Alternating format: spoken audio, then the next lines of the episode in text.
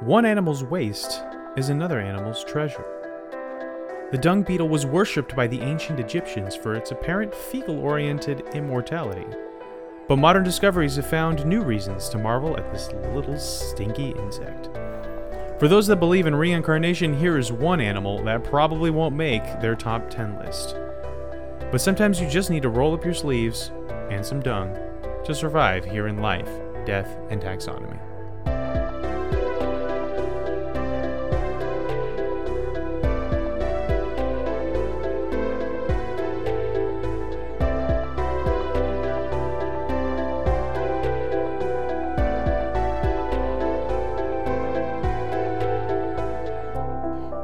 Welcome back to Life, Death, and Taxonomy. It's your 30 minutes of interesting animal information. I'm Joe. And I'm Carlos. Thank you to Cassie Michelle for the creation of our theme song. To hear more of her music, search Cassie Michelle on YouTube. And today we're talking about a poo poo paladin that rolls with the punches and makes the most out of a smelly situation. But more on that later. Poo poo paladin. Mm. This one's this one is rank with good nicknames. oh, I have a surprise for you. Oh, are you gonna hit me with some nicknames? I'm gonna have you do the nicknames first, but I asked Twitter what their favorite like euphemisms for dung beetles would be. Hmm, I'm I'm very interested to see what the answers were. yeah, so we're doing the dung beetle, but we have got some nicknames to go through. I want to talk. I want to uh, shout out to Brian as we mentioned before, Brian is the uh, amazing artist for the show. You can see his art on uh, our Facebook or Twitter and also on ldtaxonomy.com for each episode. It's great, but he also likes to send over a little joke in the file name of the art that he sends, and this one was called uh, It's a Dung Deal. and that got me. Um, we're also going to call it the Great Zamboni which not only has to do with the fact that it cleans up things, but also because of its species name. Um, we're going to call it the Fickle Fecal Finder. Uh, the ba- nice. the Bowel Bowler. Good. And um, th- finally, the the crappy cartographer, or the stinky cartographer, which is my favorite level from Halo One. Kartok crapper? Yeah, Kartok Kartok crapper. Would you like to hear some some of what the Twitter sphere had to say? Yeah, yeah. Tell me, Twitter sphere. So Natalie from Across the Ages podcast, which you heard from last week, uh, just said one roly boy. That's what she called it, and I think that's a reference to like we like to we often call things boy. Boy, like it's a long boy. Yeah. yeah. one, one, one roly boy. I like it. Uh, the Nagging Naturalist podcast submitted excellent excrement excavators. Mm, excrement. I was trying to think of the euphemisms, or not euphemisms, just words for it. And excrement, for some reason, did not come to my mind. She said kids enjoy and tend to remember alliteration well, so she tries to use either alliteration or rhymes. So that's where she, her inspiration for this amazing name came from. And then finally, without further ado, Adolfo sent in one, our friend Adolfo. Without further ado. without further do do. Do do. oh, this is going to be bad. This is going to be one of those bad episodes. Uh, he said, um, Magisters of Manure. Magisters of Manure. mighty, mighty mag- Magisters of Manure. Uh, yeah, the the Sultan of Swat. Oh, there's another word you could say. That's enough of that. Let's Thank hear goodness. What, let, us hear what science has to say about it. Let's hear it. Taxonomize this poopy, but this this one roly boy. Uh, they're in the kingdom you know, love, and are in the kingdom Animalia. Mm-hmm. This is deep taxonomy. We're not ready for this. Yeah, there's an infraorder, there's a superfamily, there's a subfamily, there's a tribe. Kin phylum. Where's the phylum? What do you think the phylum is? Phylum is uh, Arthropoda. There you go. Uh, and then the class is Insecta. Yes. And the order It's Coleoptera. Mm, Colon. Uh, superfamily is S- Scarabia. Wow, four vowels in a row. Scarabaeoidae. Scarabaeoidae. Do you think that's it? Scarabae- Scarabaeoidae. Scarabaeoidae, yeah. That's what I would say. Wow, that is yes, that is four vowels in a row. Uh, the family is Scarabaeidae. Mm-hmm. The genus is Scarabaeus, and then the species is Scarabaeus zambesianus. Appropriate. I didn't even I that didn't even register in my brain until you just said it that way. I I, I was thinking Zamb Zambinianus? I was thinking uh, Zambesianus. Zambesianus? Yeah, that's that was like my first thought of Yeah, but, like, pronouncing. Binomial names are never that like concise I with don't their know. pronunciation. We wouldn't know it's Latin or Greek, but that it just reminded me of Zamboni, and Zambonis go and clean things up. I just had the uh, the text to speech thing read it and it said Zambesianus. Zambesianus. So that's another way to say it without smirking. Well, I think it's appropriate in this case. Uh, So it's Scar- wanna hear what Scarabaeus zambesianus or That's right. But since we're in the business of naming things, cue the quiplash music. It's dun, time dun, for dun, critter gr- cr- cr- cr- critter groups. I was just listening um, to an older episode the other day, and um, I was thinking, I, I was like, this this music sounds so like familiar, and it reminds me of the waiting music for uh, Quiplash. It's kind of like It a- just reminded me of like a quiz show or like a. it's like elevator salsa. yeah. Um, but and it's pretty good. So anyway, yes, it's time for Cr- Cr- Critter Groups, the, t- the part of the show where I ask you, Joe, a question, and that question is the same every time. What is the collective noun for this animal, or what is the uh, name of a group of this animal, what is the term of venery? Um, so there isn't there isn't an official one. It's another one of those without an official one. So you're going to have to guess which one I found on shoutingatseahorses.com. Don't do that. Although if you're in their territory, they you probably wouldn't be that loud. Yeah, you'd probably just be um, just blowing bubbles at them. Um, so, which one of these did did uh, a, a user on shoutingatseahorses.com think is the best or most appropriate term of venery for the dung beetle? Is it A, a dollop of dung beetles, B, a pile of dung beetles, C, a ball of dung beetles, or D, a dump of dung beetles? I like all of these. I'm gonna go with the ball. Final answer? Final answer. I'm gonna go right on the nose. Eh, it's in, it's incorrect. I mean, as incorrect as guessing what somebody said one time on the internet can possibly be. The answer is dollop. I can't. I, I can't believe that there's no th- term of venery for a dung beetle. Yeah, I couldn't. Maybe I should have looked at scarabs. Oh yeah, I bet there's a scarab one. But in the meantime, would you like to hear it described? Yeah, how about you tell us what this wh- what it looks like? The dung beetle uh, is a round beetle with black and brown coloration. Uh, like all insects, their bodies are separated into three distinct sections. They have a horseshoe shaped head that often sports spurs or horn like protrusions. Much like their kin, the. Um, what is it, the Hercules beetle with the giant, like, pincer thing? Yes. Yeah, that's also in the scarab family. Um, the beetle, the beetle's thorax is covered by a piece of plate mail, uh, or plate armor called a pronotum. Same. Right, same.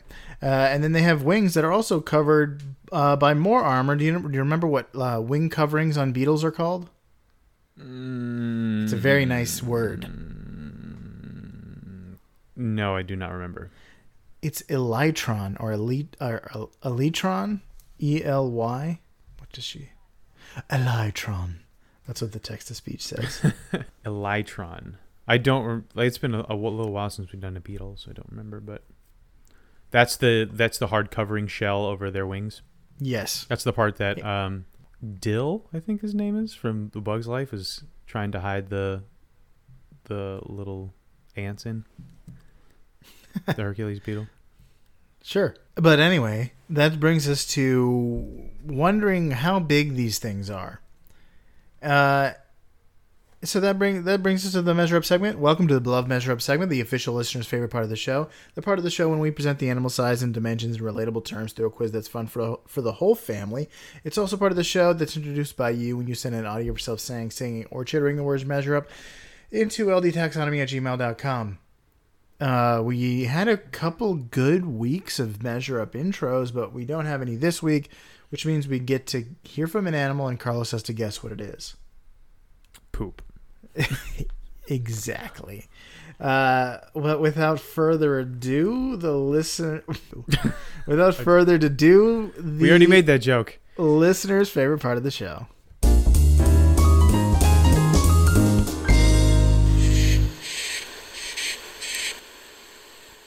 Is that A, a horned Passalus beetle, B, a giant elephant beetle, C, a Hercules beetle, or D, a rhinoceros beetle? Uh, Hercules beetle. Final answer. Final answer. Yes. That is incorrect. Darn it! It was the only one that I was 100% sure is an actual beetle. Oh man, I was I, I was sure you would get it because I I found um I found a video of a giant elephant beetle on YouTube and it said giant elephant beetle stridulation. So I was like, yes, this is what I want. And then I started writing the other ones. Hercules beetle, rhinoceros beetle, think beetles I could remember that were in this kind of group of big beetles. And then I watched the video and you cannot hear any stridulation. You can only hear what sounds like a jet engine in the background. This one was pretty bad too. It was mostly background noise. Yeah. Uh, but then I, I found this other one, Horn Passalus. So I thought, like, the most obscure of these beetles is Horned Passalus.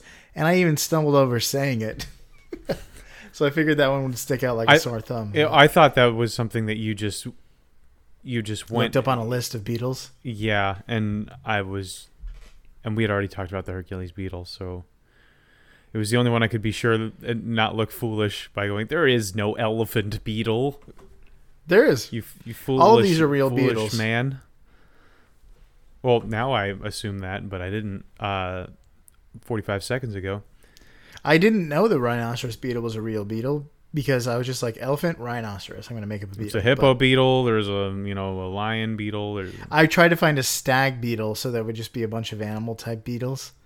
But yeah, I couldn't find it you, saying you could probably make an anime about that.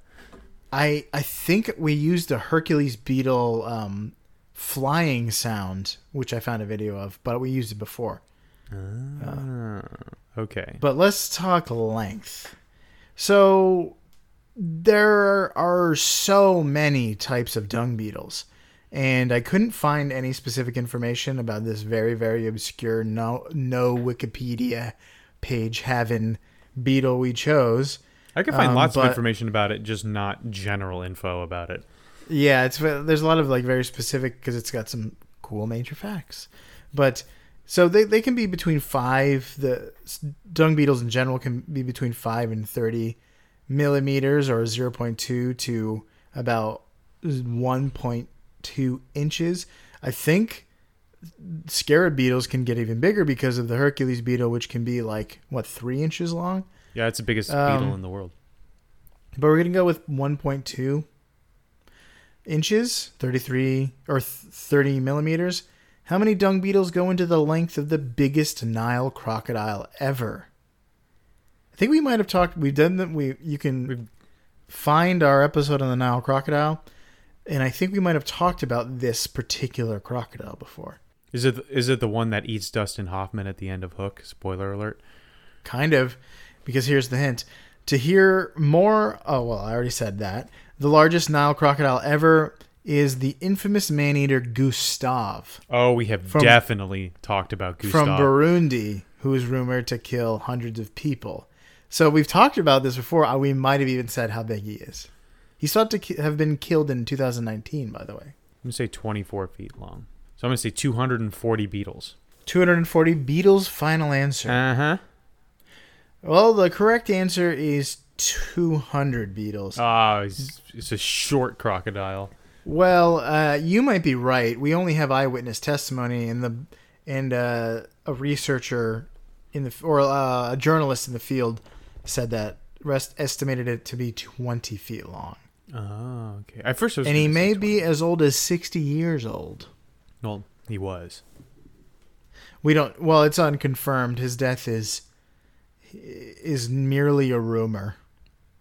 Maybe his existence is a rumor. No, it- there are definitely concer- confirmed kills by a 20 foot croc. Uh, and all you have to do is say that croc's name is Gustav, and then Gustav exists. It could be. It's it's like um. It's uh like Tale of Two Cities. It's Gustav is just the name of a crocodile insurrection group. Trying to overthrow the bourgeoisie of the human bur- of the Burundi. yeah, um, of the people of Burundi. Oh, the weight. Let's talk about that. S- scarab species can weigh between 100 micrograms to 3.5 ounces or 99 grams, which is quite hefty for a bug. That span is incredible. 100 micrograms? That's half the, the half the weight of a snowflake. What kind of tiny beetle is out there? I'm upset about it. I'm upset about it. It's such a huge span. But we're gonna go. But it's all with within it- like this whole family of yeah. or infraorder even of of beetles. But a beetle half the weight of a snowflake is so small. Uh, but I guess it's possible. There's probably some ladybugs that are quite light. it's like the difference between the smallest shark and the largest shark. Yeah. Well, so what I did was I found the weight of an Egyptian scarab beetle, which I think is a dung beetle, um, and it could weigh around 0.07 ounces, uh, which is two grams. Okay. So how many dung beetles go? Uh, how many dung beetles would a burrowing owl have to eat to eat its weight in dung beetles? Hey, burrowing owl. That's the FAU mascot. Well, the FAU mascot is just simply the owl. Um, But we have but we burrowing have owl. burrowing owls we- on the campus. We've talked about this. Yeah, I mean a burrowing owl is just not very intimidating because it's quite small. Well, when you make a whole mascot out of it, you can make anything look at least a little bit intimidating. But that when they bring an owl to the game, it's usually a bigger species of owl. Well, like with, Um, got the Miami Dolphins, and dolphins do not look intimidating at all, so it does. It's, it's fine. And Owlsley the owl usually has horns of some kind, or like a like an owl does. That's true. Like or like a owl. like a screech. burrowing owls. All right. Burrowing owls don't have that. But anyway, here's a hint: burrowing owls in Peru have been observed setting traps with defecation in order to attract dung beetles. There are both old and new world dung beetles. Uh, so burrowing owls aren't eating these the ones we're talking about today. But Crab traps.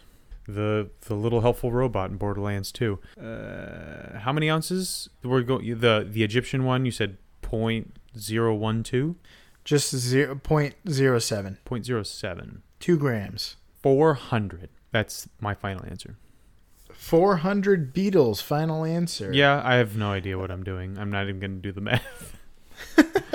The answer is eighty-five beetles. okay, well, fine. Burrowing owls are around six ounces or one hundred and seventy grams. I, in my head, I was like, I bet you four ounces is a, is, is a good uh, guess for their weight. And then I was trying to do point zero seven into four. Uh, no, I'm just gonna say four hundred. I mean, six ounces seems quite light, even for a small owl. But I mean, they are birds; they're designed to be light. And ounces are way heavier than you think they are, That's true. or I think they are. 170 grams. Uh, let's. Are you ready for some fast facts before we get into the major fact? Mm-hmm. Dung beetles are scarab beetles uh, that were revered in ancient Egypt. Uh, the dung beetle lives up to its name, exclusively eating the fecal matter of other animals. One animal's waste is another's treasured truffles. That They okay. Those that those are the first words in my intro. wait, all of that the full sentence? no, one animal's waste is another animal's treasure. Oh, okay. Yeah, treasured truffles though. Treasured truffles. Uh, they locate these butt fays with their acute sense of smell. that was that was so good. That was good. Well, strap in because there's more. Some smaller species get their feces from fecal factories directly. They'll find a reliable friend like a cow and hitch a ride until the cow drops fresh baked goods. When when the beetles find a choice morsel, they'll roll it into a ball so they can have a meal on wheels. When it's time to court, females will select a male based on the size of his carapa cell. All right, that's a little that's a little bit of a stretch. When the pair comes together, the female will hitch a ride on the chocolate snowball, and the male will push the poo with his back legs while his head faces the ground. Chocolate snowball. Dung beetles live in several different environments, including desert, grassland, farmland, and forests. One thing that ha- all these things have in common are they're places where you might find ejected poo.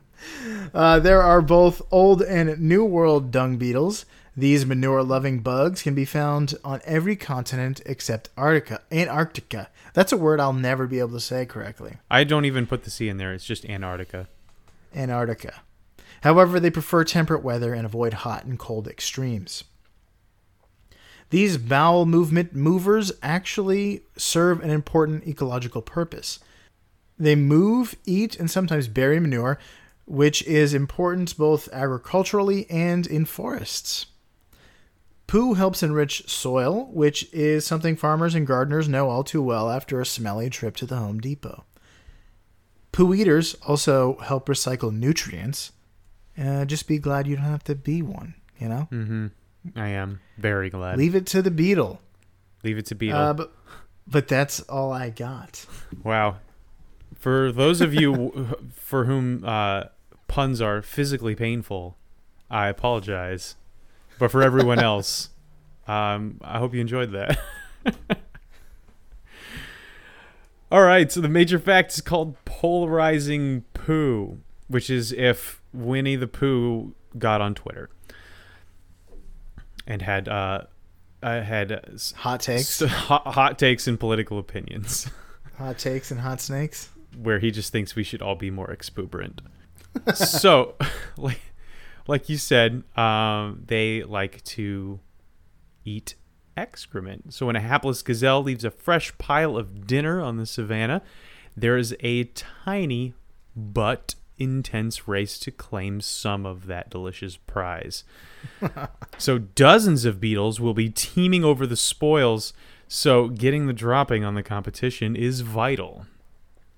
Many insects, including most dung beetles, well, dung beetles in particular, they will take off a a piece of it, roll it up into a ball, and then, like you said, face away from the the ball and uh, and push it.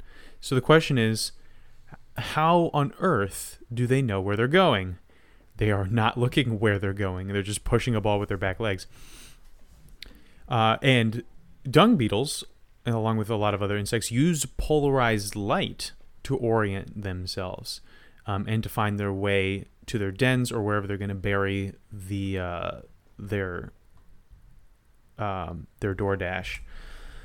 So I, I won't go into the actual like the nitty gritty physics of polarized light because I had to type in un, explain polarized light for kids into YouTube in order to understand it. Um, but suffice to say that most light travels in a beam, and the beam shines out in all directions. But po- but something can happen if it interacts with things like um, atmospheric particles or like a specific material that is uh, that has slits in a certain angle to make that the light that passes through invisible to anyone who is not looking at it at a very specific angle. and that light is called polarized light. And so, for example, when uh, sunlight hits uh, like the, the surface of some water, it will reflect back as partially polarized light, but not completely. So when you put on glasses that are polarized, they have, for lack of a better term, slits. Uh, you know, millions of them uh, that make it so that it filters out the all of the other light except for the polarized light, uh, so that you can it'll filter out the glare and then you can see further into the water and sea fish and stuff if you're fishing. So a lot of insects use this. They can see specifically polarized light and that because it can only be seen from one angle or seen better from one angle for them, they can always tell where they are based on the position of the polarized sunlight. The great Zamboni, however, can use not sunlight, well, it can use sunlight, but it can also use moonlight, which is one millionth the strength of sunlight. And I know there's a joke somewhere in there with mooning, but I didn't. Uh, I didn't. I didn't put it. I didn't put the pen to paper on that one. Um, so researchers confirmed this that uh, so they angled up the, some polarized moonlight at uh, this beetle, and this is the particular. This isn't just all dung beetles. This is specifically Scarabaeus uh, zambesianus, zambesianus. Leviosa. so they they would angle the moonlight at the the beetle as it was pushing its dinner, and wherever they angled the moonlight, the beetle would correct its course and go toward the moonlight. So they could kind of guide it wherever they wanted it to go, or they wanted, yeah. Um, and so this is due to an extremely sensitive ring around the beetle's eye that can detect the incredibly weak polarized moonlight and follow it in a straight line. So since it's the only animal that we know of that can do this, it allows it to get a jump on the competition and forage during twilight and nighttime hours uh, because all other dung beetles are incapable of navigating during uh, without sunlight. So if an animal does its BM in the PM, this particular species of beetle will be able to get in on the IPO before it hits the market when the trading starts the next day. there you go, kids. There's there's a, there's a metaphor you can work with. No, so like yeah, if a if an animal um, poos during the night, this particular this beetle does not have to wait until morning to grab it and bring it back to its den. It can it can find it uh, as long as there's moonlight. If it's a cloudy night, uh, ostensibly they wouldn't be able to do it. However, there is a Wired article that I read, and I'm not 100% sold on how scientific Wired is, but uh, it mentioned a study where the beetles could still navigate on moonless nights. And then they put, so during a moonless night, they put tiny blindfolds on the beetles, and only then did they have trouble finding their way. So they, so like, yeah, they when there was when it was cloudy or the moon was just not out um when it was that time of the month they could still navigate somehow so they were thinking maybe it's not the moon that's moonlight they're, they're able to do this with the article, article suggested that they're using polarized light from stars in the milky way which i don't i'm not sure about but that's just what the article suggested. Um, that would be incredible and very unique if they could use the very very faint light. Not only is that light super faint, um, but it's also the polarized uh, aspect of that light would be even fainter. So it's possible, but I think unlikely. I think it's more likely that they uh, maybe use a combination of something like uh, uh, like magnetism, like we like uh, homing pigeons, uh, or and and the polarized light to navigate. But you mentioned earlier that the ancient Egyptians would worship these beetles or venerate them.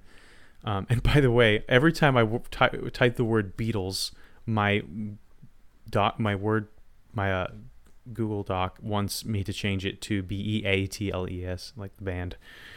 I'm like, no, I can write about multiple bugs. Thank you. Without talking about John Lennon. the so the reason why they would you think like why why would such a powerful ancient civilization worship uh, the smelliest of all bugs? But the reason is that they would just observe the dung beetle and they they would watch it push this ball and they would assume that the ball was an egg.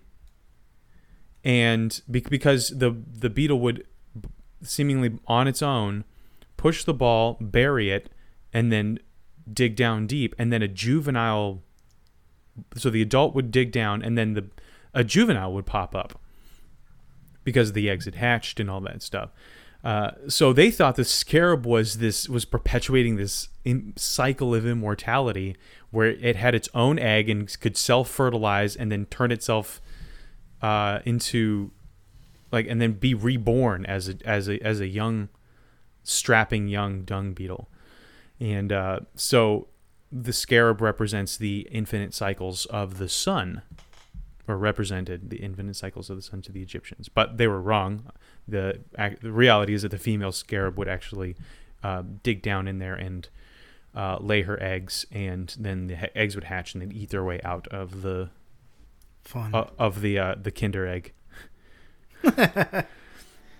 Kinder surprise, literally. It's a surprise full of kinders. Yeah, it's it's about as close, uh, about as apropos as possible. But yeah, so that's the um, not just the dung beetle, but this particular dung beetle. It it navigates using polarized moonlight, the only animal in the world we know of to do this. Uh, and that's all I got. That's all I got.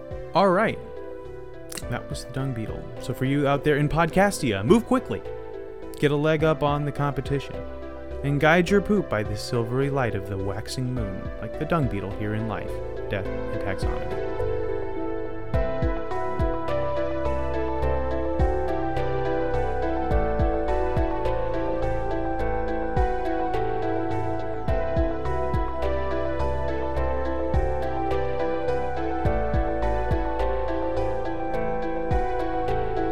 Hey, Taxonomy Titans, thanks for listening to the episode. Just a few quick things. As always, reviews and social media engagement are greatly appreciated, but recommending the podcast to friends is the best way to help us grow.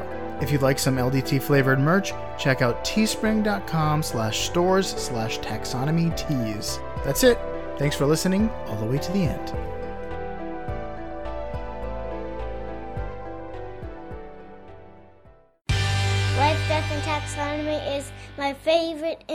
In the world podcast.